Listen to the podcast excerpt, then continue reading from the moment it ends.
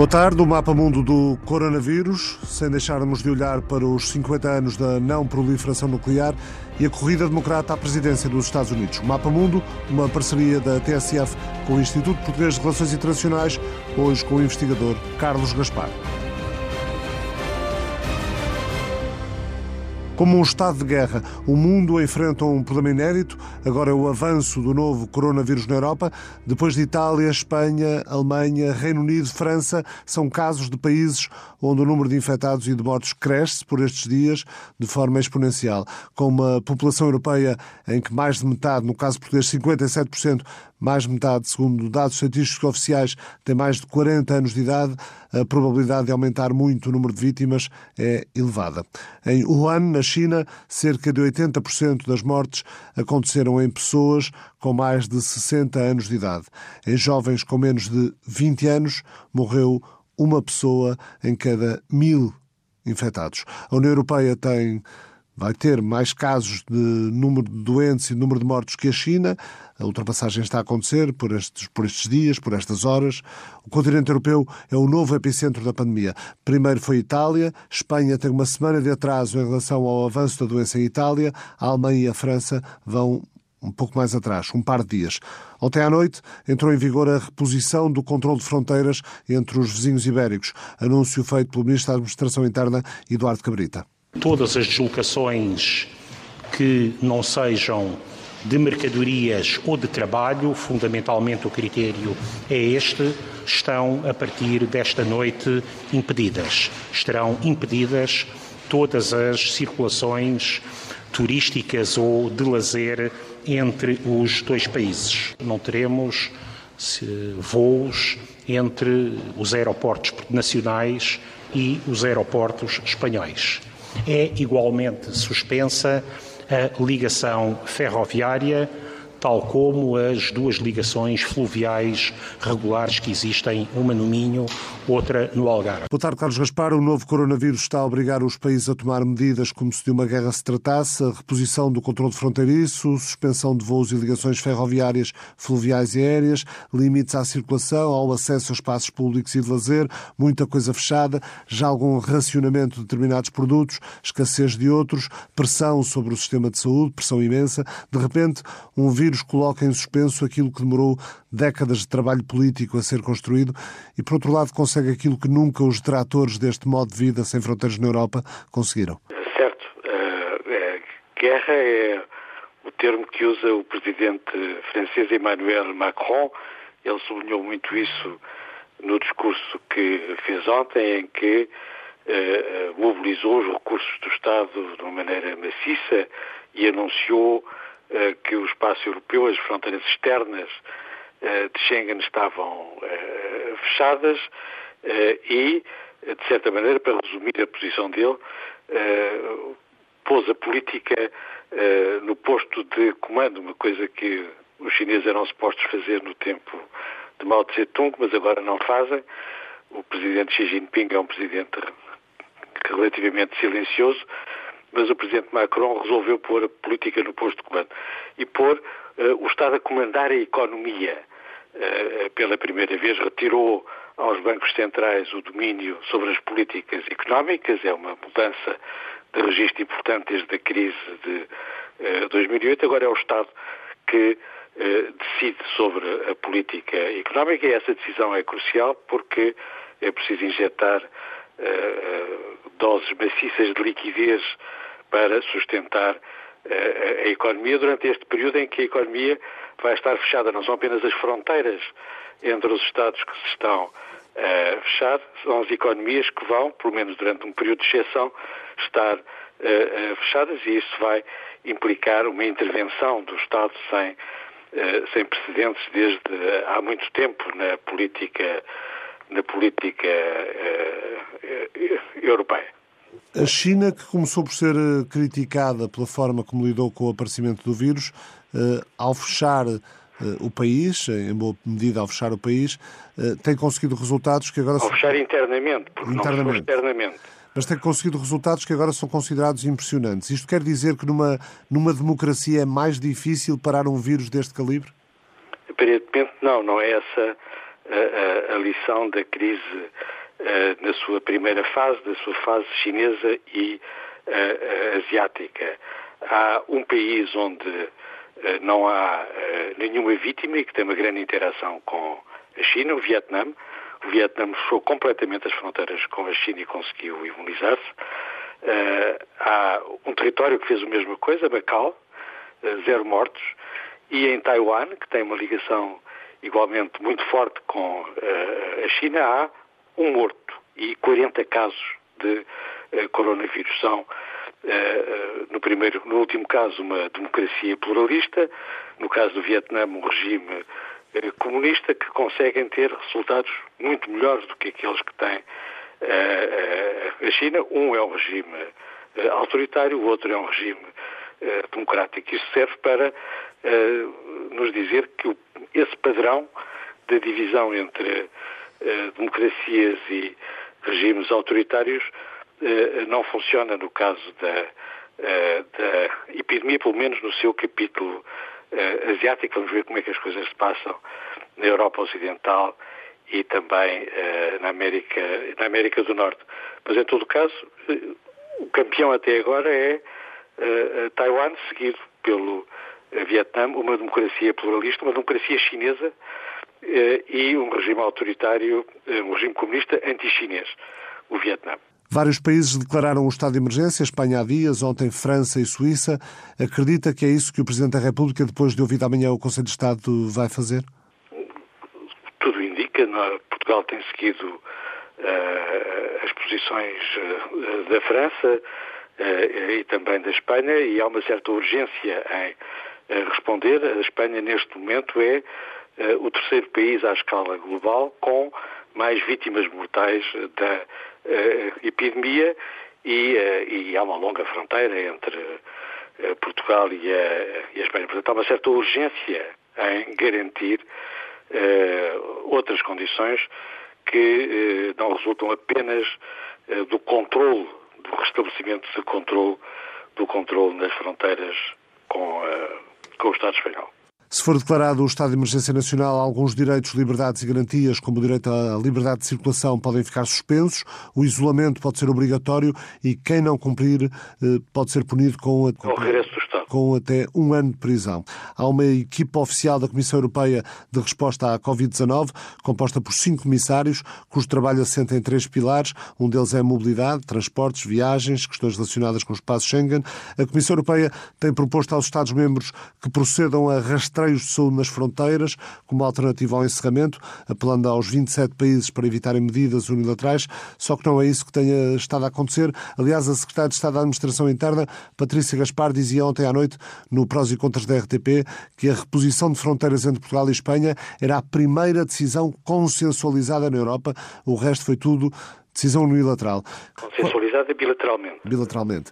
E não com a Comissão Europeia. Esta não é a crise das instituições europeias. A Presidente do Banco Central Europeu cometeu um erro cujas consequências nós não sabemos ainda avaliar ao inverter a política de Mário Draghi no momento em que a Itália está numa situação crítica e recusou a solidariedade europeia à Itália, que é um dos membros fundadores das comunidades europeias, e de resto todos os países estão a fazer exatamente aquilo que têm que fazer. Isto é o regresso do Estado, não é a crise uma crise comandada ou em que as instituições europeias tenham tido até agora um papel decisivo, a não ser num registro negativo, como é o caso do Banco Central Europeu. Qual é a importância política destas coisas serem concertadas entre os países? É um bom princípio haver essa concertação, até porque não é excessivamente complicado que ela exista.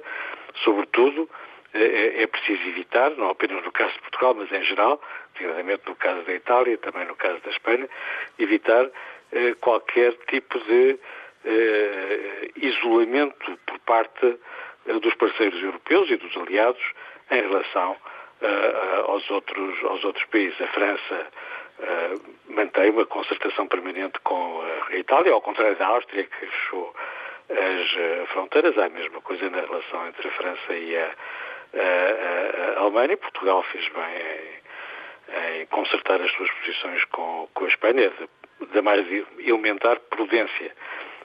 Mas, tipicamente, são, neste momento, relações, sobretudo, bilaterais e não de conjunto. E quem anunciou o fecho do espaço de Schengen foi o Presidente da República Francesa. Como escrevi ontem em tsf.pt a jornalista Rita Carvalho Pereira, só na Europa, a Alemanha, o Chipre, a Dinamarca, a Eslováquia, a Estónia, a Letónia, a Lituânia, a Noruega, a Polónia, a República Checa, a Rússia, a Sérvia e a Ucrânia já anunciaram o fecho das fronteiras terrestres, em alguns casos também as marítimas e aéreas, como já ouvimos, fecho das fronteiras a estrangeiros. Fora da Europa, já há portas fechadas em países como o Líbano, o Cazaquistão, o Uzbequistão e o Equador, além da proibição do tráfego aéreo com destino ou origem na Europa, já aplicada por alguns países, entre os quais os Estados Unidos da América. É por decisões destas que a Europa e o mundo podem mudar de um dia para o outro, mas compreende que eram medidas necessárias nesta altura? São medidas necessárias. Taiwan e o Vietnã, os dois países asiáticos que conseguiram resistir à epidemia, pelo menos até agora, fecharam as fronteiras com a China imediatamente e não tiveram medo das palavras grossas dos dirigentes chineses nessa matéria. Os Estados Unidos também fecharam imediatamente as ligações com a China. A Coreia do Sul e o Japão não, e a Coreia do Sul, designadamente, pagou um preço alto por essa vontade de não querer ofender os seus vizinhos chineses. De acordo com os dados mais recentes do Instituto Nacional de Estatísticas, Portugal recebe por ano perto de 23 milhões de turistas. Os espanhóis, como é hábito, são o mercado principal do turismo português, mais de um quarto, ou seja, mais de 25%, 25,4% dos turistas em Portugal vêm de Espanha, representam mais de 10% das dormidas nos hotéis portugueses. Horas depois do início da reposição de fronteiras, o ponto da situação, a partir de Espanha, com a correspondente Joana Rei, a Madrid. Portugal anunciou ontem as restrições na fronteira com Espanha e hoje o ministro espanhol da Administração Interna, Fernando Grande Marlasca, recusou aprofundar o assunto. Em declarações à rádio Cadena Ser e sem querer centrar-se no caso português, o ministro deixou antever que o encerramento das fronteiras para conter a propagação do coronavírus é uma forte possibilidade. Por supuesto que es una posibilidad real para luchar contra la expansión del virus. Es decir, aquí lo que se trata es de que podamos bloquear esa expansión y, evidentemente, garantizar la salud de todos. Os primeiros controlos fronteiriços à circulação já começaram a ser feitos desde esta manhã. O transporte de mercadorias está assegurado, mas não se permite a entrada de turistas espanhóis em Portugal. Uma medida que o setor turístico espanhol já está a sentir, como explica José Luís Mendes, da União de Agências de Viagem. Portugal estaba funcionando muy bien, había un montón de reservas hechas y lógicamente, pues por proximidad, evidentemente no solamente el tema aéreo, sino por proximidad en coche y otras circunstancias, pues había muchas reservas. No tenemos el dato exactamente de las posibles cancelaciones, porque é muito pronto, mas logicamente se verá afetado todo, não? O dirigente explica que é difícil prever os danos que esta crise pode provocar no setor turístico, mas garante que serão elevados. Passará um mês, dois meses, que francamente o turismo lo passará mal, mas já não só agências de viajes, sino hoteleros, transportistas, companhias aéreas, de tudo, não? Nesta altura, o último balanço do Ministério da Saúde dá conta de mais de 9 mil infectados por coronavírus, 309 mortos e 530 pacientes curados. O impacto desta pandemia e do encerramento das fronteiras na economia europeia será comparável ao de uma guerra, admitiu o Ministro das Finanças e Presidente do Eurogrupo, Mário Centeno, como nos contou o correspondente da TSF em Bruxelas, João Francisco Guerreiro. Garante que os cidadãos e o euro vão ser protegidos durante a crise do coronavírus. O Presidente do Eurogrupo, Mário Centeno, afirma que os Ministros das Finanças estão dispostos a tudo para evitar o colapso da zona euro. Vamos proteger os nossos cidadãos e a nossa moeda, venha o que vier. O nosso compromisso em dar apoio neste momento de necessidade é ilimitado. Centeno garante que nada nem ninguém será esquecido nem deixado para trás durante a crise. Faremos o que for preciso e muito mais para restaurar a confiança e apoiar uma recuperação rápida. Mário Centeno afirma que a intenção dos ministros será traduzida em números. O apoio orçamental à economia será muito significativo. Além dos nossos poderosos estabilizadores automáticos, as medidas fiscais combinadas a nível nacional e europeu representam cerca de 1% do PIB. O presidente do Eurogrupo, no final de uma reunião por videoconferência com a zona euro, a garantir que os ministros das Finanças estão disponíveis para fazer o que for preciso para devolver a confiança à economia. Itália promete injetar 45 mil milhões na economia, a França 35 mil milhões, as bolsas têm tido quedas acentuadas, 4 ou 8%, o petróleo ainda ontem foi negociado a menos de $30 o barril, nos Estados Unidos estima-se uma queda de 5% da economia no primeiro trimestre, a saúde da economia geral vai, portanto, por aí abaixo, vamos ver a das pessoas, a Europa tenta proteger-se, viagens só as que forem essenciais, está entre as propostas da Presidente da Comissão Europeia, Úrsula von der Leyen, ontem no final de uma reunião de emergência com o G7. Aqui na Europa estamos a ser fortemente afetados pelo vírus e sabemos que tudo o que fizermos para reduzir a interação social também reduz a velocidade de propagação do vírus. Quanto menos viagens, mais contemos o vírus. Propus aos chefes de Estado ou de Governo para introduzirem restrições temporárias nas viagens não essenciais para a União Europeia. Estas restrições devem estar em vigor por um período inicial de 30 dias, que pode ser prolongado assim que necessário. As medidas apresentadas pela Comissão são aprovadas esta terça-feira em reunião dos 27, reunião por videoconferência. Em Espanha, Pedro Sánchez deve anunciar esta terça-feira um conjunto de medidas para as empresas e para as famílias, para que possam fazer face ao impacto que o novo coronavírus vai ter na vida das pessoas e, claro, na economia. O país enfrenta esta crise tendo uma dívida pública de 100%, um desemprego nos 14%, está nos 6% em Portugal, um déficit orçamental de 2,5%. O governo socialista espanhol estuda então medidas para as pequenas e médias empresas, para os trabalhadores independentes, vão ser apresentadas esta terça-feira, tal como em Portugal. Desde há 2 horas e tal, começou às 11 horas, hora de Portugal continental, desde há 2 horas e tal, os franceses estão em confinamento, quarentena, porque é necessário, disse Macron, no dia seguinte às eleições municipais, que quis manter. Decidi reforçar uma vez mais as medidas para reduzir as deslocações e os contactos ao mínimo necessário. Permanecerão apenas as deslocações necessárias, ir às compras, de forma disciplinada e cumprindo as distâncias de segurança de pelo menos 1 metro, as deslocações por motivos médicos e as deslocações para ir trabalhar, quando o trabalho à distância é impossível, e ainda os percursos por motivos de atividade física, mas sem combinar encontros com amigos. Todas as viagens entre países não europeus e a União Europeia serão suspendidas durante 30 dias. A partir de amanhã, táxis e hotéis estarão disponíveis para trabalhadores do setor da saúde. O Estado pagará. Boa tarde, Lígia Anjos, correspondente da TSF em Paris. Como é que está a vida dos franceses fechados em casa? A partir de agora as indicações são claras. Nos próximos 15 dias, pelo menos, só poderemos sair de casa em caso de necessidade e com procuração que cada pessoa descarrega no site do governo francês, atestando a responsabilidade civil para poder sair de casa. É possível sair para ir ao supermercado, para ir trabalhar, quando não é possível trabalhar a partir de casa, por motivos de saúde ou para curtas atividades físicas. Em Paris, nesta altura, as ruas estão bastante vazias e, tal como acontece nos últimos dias, há grandes filas de espera à entrada dos supermercados, das padarias, dos talhos, nos pequenos comércios. Aqui no 18º bairro de Paris, em Montmartre, há sinalizações à entrada dos comércios, não ultrapassar o número de 3 clientes nos estabelecimentos, por exemplo, a respeitar 1 metro de distância entre cada cliente. Salvem vidas e fiquem em casa, foi a ordem de ontem do presidente francês, que ainda não convenceu toda a gente. Em Paris, as pessoas precipitaram-se esta manhã para as estações de comboio para passar a quarentena com familiares ou em residências secundárias fora da capital francesa. No entanto, aqui em Montmartre, onde me encontro, parece haver uma consciencialização da gravidade deste momento que vivemos. As pessoas dizem estar unidas nesta luta e querer respeitar todas estas normas impostas.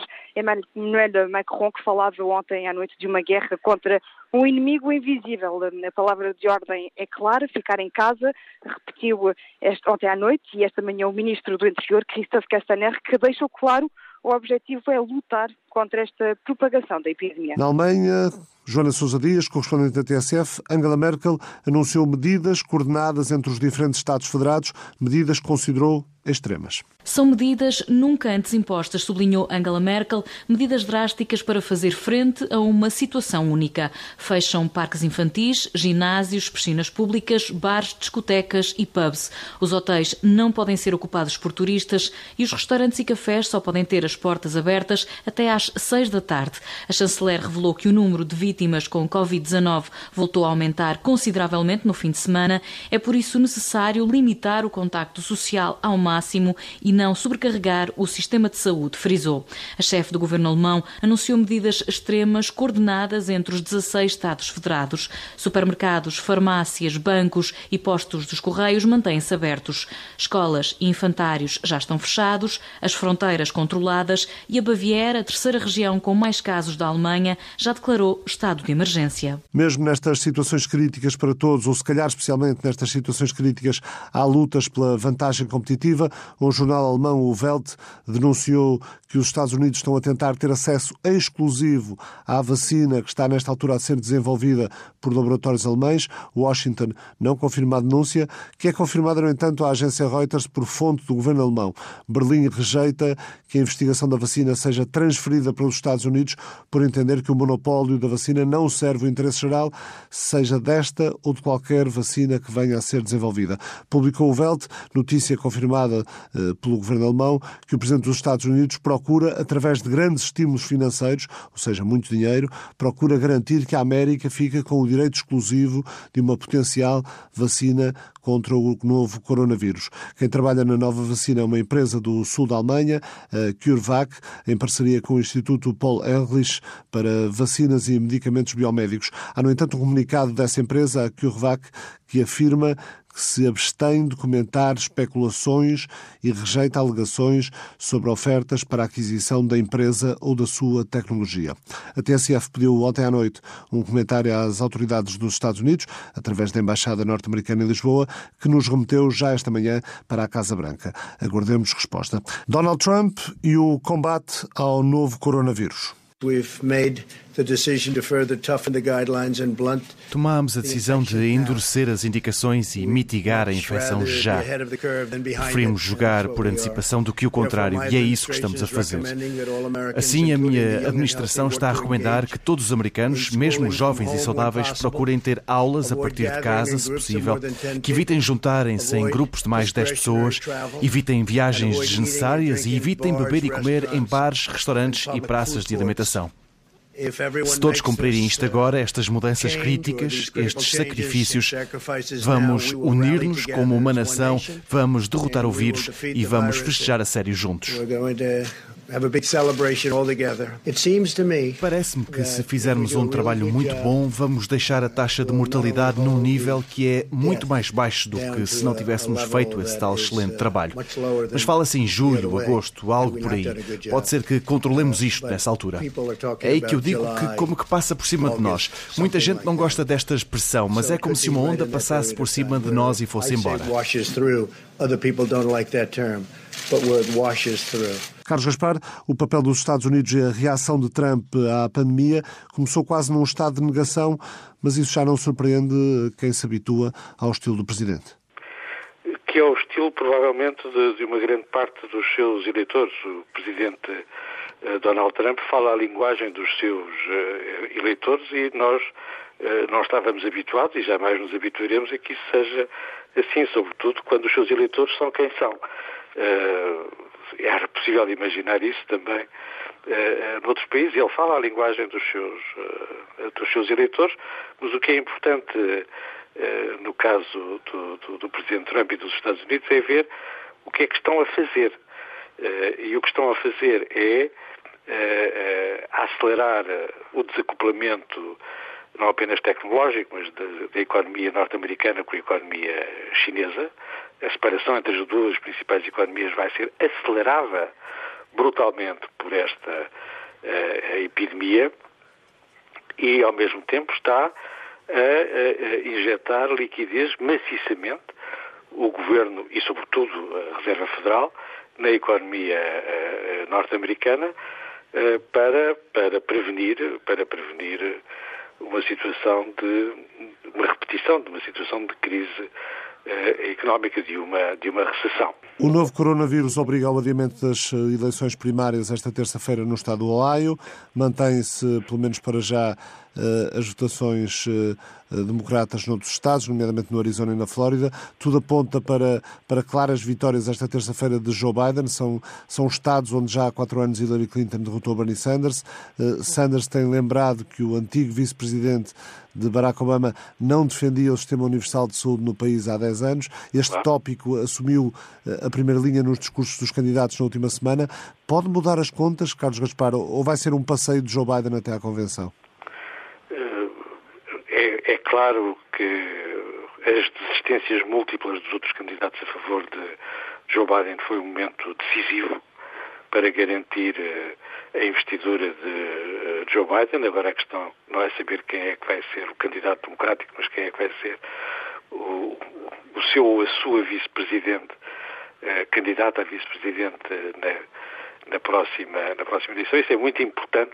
Já deu a entender que seria uma mulher, o que fez aumentar as expectativas de que poderia ser Elizabeth Warren. Parece que o Presidente Trump vai também seguir esse bom exemplo.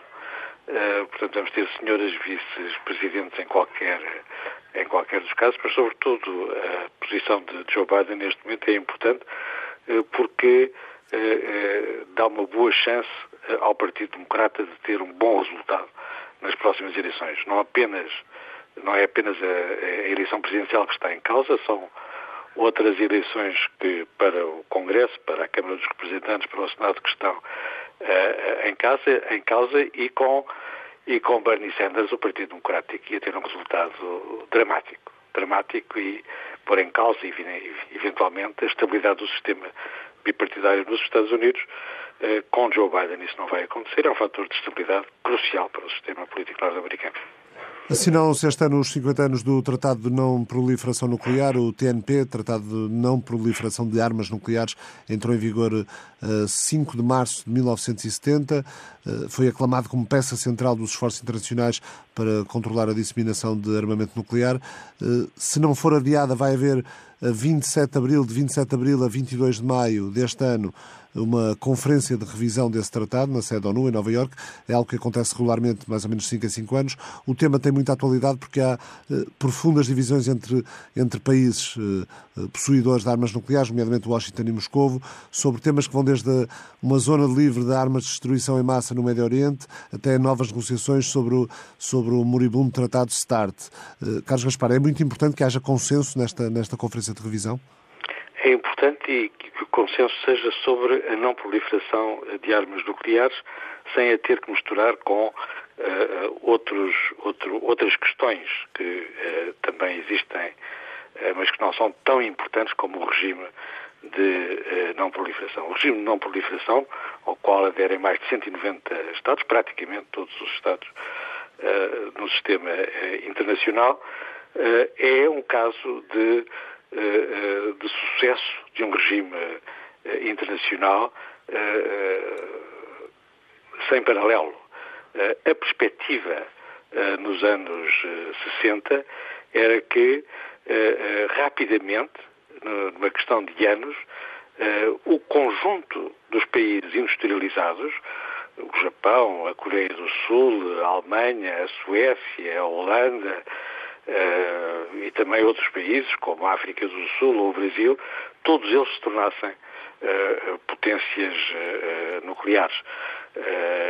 E os Estados Unidos e a União Soviética uniram-se, a seguir à crise dos mísseis de Cuba, para travar essa proliferação. A motivação principal da União Soviética era impedir que a China tivesse armas atómicas. Em 1970 já era demasiado tarde, mas quando este processo começou a questão estava em cima da mesa. Os Estados Unidos também queriam impedir que a França, mais uma vez tarde demais, tivesse armas nucleares, mas sobretudo queriam travar essa deriva e, contra todas as expectativas, conseguiram impedir que houvesse uma verdadeira proliferação das armas nucleares. No fim da Guerra Fria, os Estados Unidos conseguiram parar e desmantelar os programas nucleares do Brasil, da Argentina e da África do Sul. A África do Sul, inclusive, tinha produzido 6 bombas atómicas que destruiu, conseguiu travar a proliferação nuclear nos países aliados, o Japão, a Alemanha e mesmo também na Suécia, que é um país neutral e que tinha um programa importante de investigação e produção de armas nucleares, e continuou a pôr esse tema na primeira linha dos seus esforços internacionais. Desde 1970 há apenas mais 3 potências nucleares. A Índia, que fez o seu primeiro ensaio em 1974, o Paquistão, em 1998, e, naturalmente, a Coreia do Norte, o último a chegar. Há um grande número de Estados que estão no limiar de ter armas nucleares, que em meses podem obter e construir, produzir armas nucleares. O Irão, obviamente, mas também o Japão, a Alemanha, outros países, mas é diferente estar no limiar e terem armas nucleares. O número de... Há sempre dúvida em relação a Israel? Continua a ser uma pequeníssima minoria na política internacional. Há sempre dúvida em relação a Israel? Não há dúvida nenhuma, mas Israel foi antes de 1970. Ou seja... Aliás, um dos argumentos sobre o caso de Israel é que Israel não violou o tratado, não só porque não o quis assinar, mas também porque já tinha uma arma atómica, embora não admita tê-la, antes de 1970. Portanto, antes da entrada em vigor do regime de não-proliferação. Muito obrigado, Carlos Gaspar. O Mapa Mundo, parceria da TSF com o Instituto Português de Relações Internacionais, regressa na próxima semana.